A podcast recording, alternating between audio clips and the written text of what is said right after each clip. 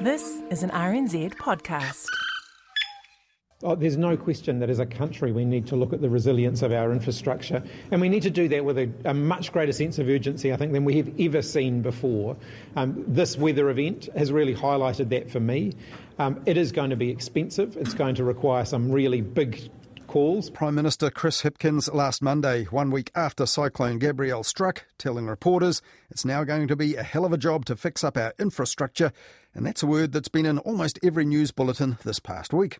He just announced $300 million of emergency spending for it, 250 million of that for patching up the roads, but that's just a drop in the bucket in the overall scheme of things. The day before that, TVNZ's Q&A show described the issue this way. Climate change is here. Our cities are not ready. Our transport networks, telecommunications, our water infrastructure, all of it has been left wanting. And people are being killed. The costs of rebuilding everything damaged so far have been loosely estimated at $8 billion and maybe much more. Now, at that same media conference, Chris Hipkins also went on to say that we have to do it no matter what it costs. We, we, will simply have to find a way of doing it. There's just no question that we can't continue the way that we have been going. We are going to see more of these types of weather events, um, and so we have to be prepared. And it might not be here; it might be in other parts of the country. So we're going to have to look at, at very closely at how we make sure we've got uh, as resilient an infrastructure as possible. And the media will have to look into that too, now that it looks set to become a major social, economic, and political issue, and to get the political press pack going, an election issue as well. Now, when Cyclone Gabrielle struck, the media's main job was, of course, to document what was happening and pass on critical information. But even then, some outlets were already starting to ponder the bigger picture. A day later, when Gabrielle's power had become obvious, Kathryn Ryan said this in her weekly political panel discussion. These storms now are also reminding everybody that governments actually have big issues and big problems to deal with. And we are back talking about infrastructure, for God's sake. And we're back mm. talking about managed retreat and all those things you don't want to talk about on a lovely, you know, summer's day. Well, we're all talking about infrastructure now, and it will be fascinating to see if political reporting that did seem locked into covering the upcoming election as a political popularity contest between two guys called Chris can now make a managed retreat from that to zero in on infrastructure, which we now know we need a plan for much more urgently than we need more analysis of political strategy. Now, coincidentally, the day that Cyclone Gabrielle struck, the Environmental Defence Society published a report that was all about managed retreat from land as a consequence of climate change. Presciently, it said that a 1 in 100 year flood could affect close to 675,000 people and 400,000 buildings, including 20 airports. But few of us are keen on really confronting climate change, according to journalist Bernard Hickey. In his daily bulletin on Wednesday last week, he said you'd think that our most expensive weather catastrophe in history might do the trick, or even two of them inside three weeks. But Bernard Hickey cited a poll taken after the storms in Auckland late last month, which found that less than half of those surveyed thought the government or citizens themselves should do more to combat climate change. And Bernard Hickey cited another recent survey that found that many of us reckon we are already doing more, though few of us really are. We're actually one of the least uh, active countries in the world. Secondly, we also think that we're doing the most. That's clearly not the case. Last Sunday, on that episode of TVNZ's Q&A, the Finance Minister also said this. Two words New Zealanders are going to get used to hearing over the next few years is managed retreat. And Grant Robertson followed up those words on Q&A with these ones, including the other one that we're hearing a lot of too. We have to understand where communities can be made more resilient, where we can do things to the infrastructure so they can stay where they are, and other communities and neighbourhoods where actually we have to accept it's no longer appropriate. But writing for the Spinoff, founder Duncan Grieve said we hadn't heard enough from this finance minister, or indeed his predecessors in that job, about infrastructure spending, and he wasn't reassured by claims that we're in good shape to borrow enough to fix it. Our debt is low because we've refused to spend money building the things we need. That infrastructure deficit is very real. The combined past and future gap is $210 billion, according to the Treasury. But it's not recognised on those balance sheets we brag about, therefore, it magically disappears. And Duncan Grieve tried to personalise this enormous problem in this way. It's like driving around in a car with bald tyres, two indicators out, and a boot that doesn't shut anymore after a prang. Yes, the owner has more cash in the bank, but only at the cost of risking their life and the lives of others as a result. Multiply this by about 5 million, and you understand roughly where we are as a country. It still works, but it's a mess. And as if to point to the same problem on sea, two more Cook Strait ferries conked out this week, leaving just two sailing and plenty of passengers stranded. Now, ferries, like our roads, definitely infrastructure. But last week on Media Watch, RNZ's head of news, Richard Sutherland, told me this. It's really important to have reporters in the regions, to have strong infrastructure in the regions, and, and I would argue that Radio New Zealand, or RNZ, is a, is a key piece of infrastructure.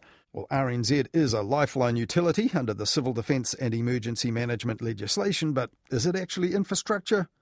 Well, the old analogue era radio transmission towers turned out to be when all else failed in parts of the north this past week. And as Fenna Owen reported on TVNZ's Q&A last week, the digital mobile technology really failed. They rely on electricity to work. So if the power's cut, they have an inbuilt uh, contingency battery life of four to eight hours, and then after that, you're on your own. And last week, ZB's Canterbury host John McDonald told his listeners, We're living with the legacy of late 1990s electricity market reform failures. And he now regretted recently getting rid of his landline to save money, even though it had been a lifeline back in the 2011 quake. More and more people on cell phones not using landlines anymore. Roads that fall apart even when it's not raining and when there are no cyclones. And a complicated electricity system which is largely reliant on technologies from the 50s and 60s then no wonder we can't cope when the worst storm to hit New Zealand this century happens, which all tells me that our infrastructure is so not up to the job of keeping us connected and moving in the good times and the not so good times. So, what will it take to get back to the good times for our infrastructure? In his weekly Herald column, former ACT Party founder and leader Richard Prebble also looked offshore for infrastructure inspiration. Ukrainians are rebuilding in the middle of winter, in the middle of a war, at an astonishing rate. It can be done. Well, it can, but Ukraine has had 22 billion US dollars in aid from the US for this purpose. To patch up and catch up the infrastructure, real upgrades can't be made until the war ends. But without international aid secured by being invaded by Russia, what sort of sums would we need for what we need to do now after Cyclone Gabrielle? And what indeed is already in the pipeline? Well, quite a bit actually, according to this, from the head of New Zealand's Infrastructure Commission, who told News Talk ZB's Kerry Woodham this this past week. Um, you know, we, we track that at the Commission, and, and currently we're looking at about $78 billion in that infrastructure pipeline over the five years ahead. So that, that's the record for New Zealand. Well, $78 billion sounds like heaps for building infrastructure. But is it? Well, you'd have to be an expert to know, and few in our media are. And it seems that in the short time that infrastructure has become such a hot topic in our media, we don't really have a common understanding of what it is, let alone what it is we need to do, even though, as the media are now telling us, this is all crucial for our future. Michael Curreen edits the magazine Infrastructure Asia Pacific and the website infrastructurenews.co.nz. Infrastructure is a very broad topic. It's essentially the building blocks or, or the cogs in, in, a machine that make something work. Uh, it's important that people don't just use the word without being quite clear what they're specifically talking about. Uh, you know, is it our energy infrastructure? Is it our, our roading infrastructure, our, our stormwater infrastructure?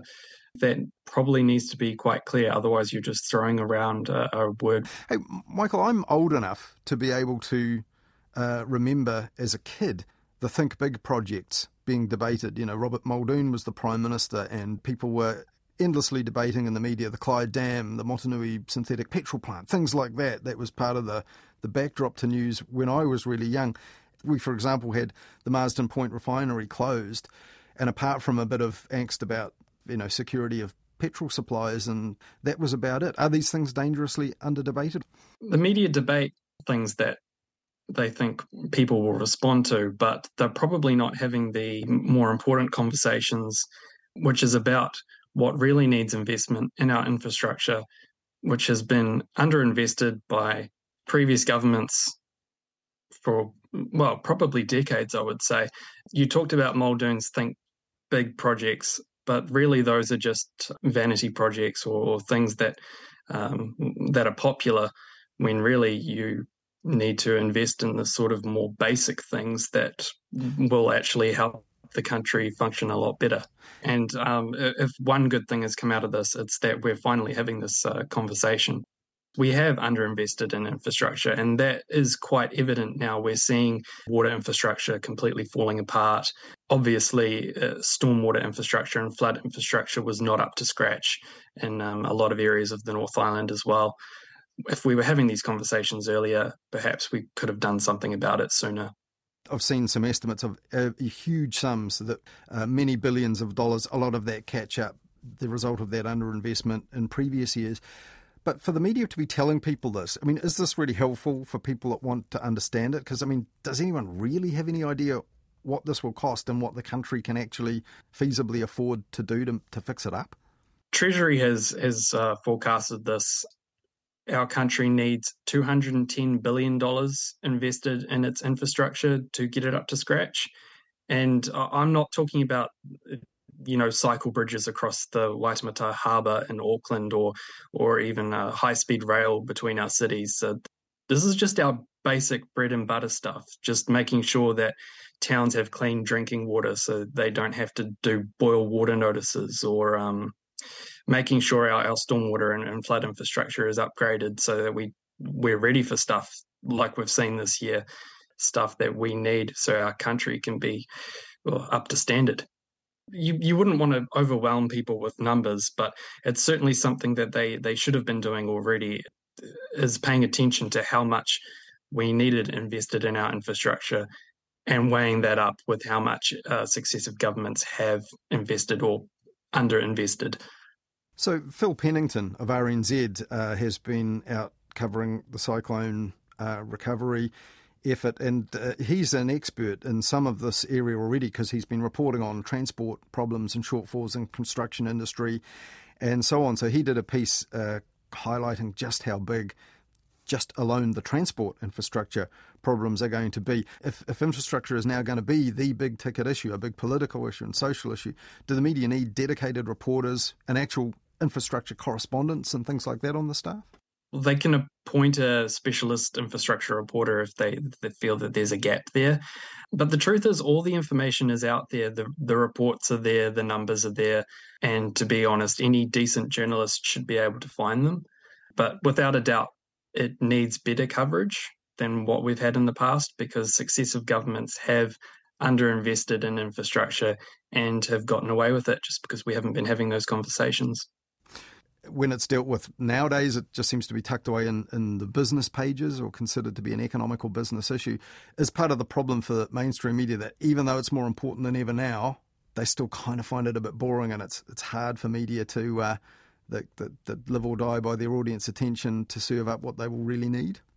Well, it is up to media to to engage their uh, audience and and to make sure that they can relate to these stories. And um, I think that that is why we're having this conversation now. Is is because finally um, something has happened that people can relate to.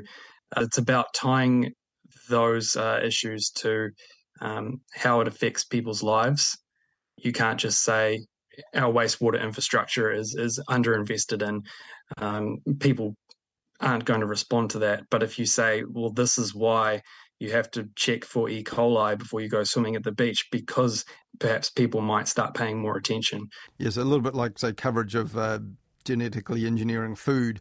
Uh, when you report it in the, the details and the science, it, it goes over people's heads. But uh, when media started running headlines like, you know, the Franken foods on your supermarket shelves, that's uh, that sort of gets people's attention. Exactly, exactly. You you can't just bore people with information. You really do have to uh, present the human element, and, and I think that's a, that's a basic lesson for um, all journalists, really. If infrastructure and uh, the the spending on it is going to go up, there will also be more lobbying, more people wanting to. Uh, you know, promote spending in their particular sector and say it might be more important than others? Will there now be a whole lot more stuff to balance out? Mm, well, we actually we saw this quite a bit um, following COVID, um, with the uh, government announcing its uh, shovel ready projects. Um, we did some extensive coverage of that um, with millions and millions of dollars being poured into different projects uh, across the country and different councils and organisations vying for a piece of that pie. Um, so we may end up seeing that again. It really depends on how the, the government decides to approach this.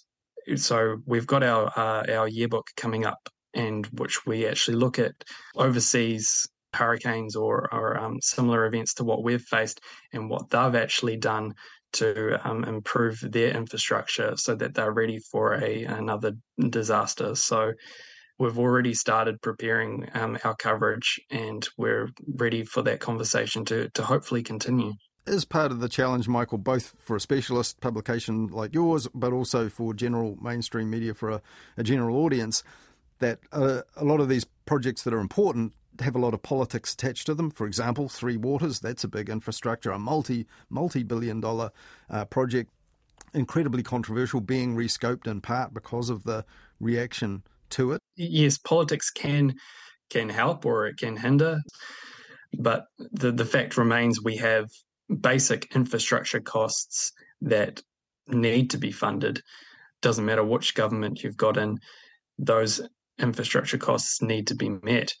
I think we need to remove the politics, at least from those discussions. Whether or not you have a, a cycle bridge over the Waitemata Harbour, that's possibly a bit more political, but a bit less important than whether we have clean drinking water across the country, which is um, the, the, reason Three Waters is even um, being talked about in the first place.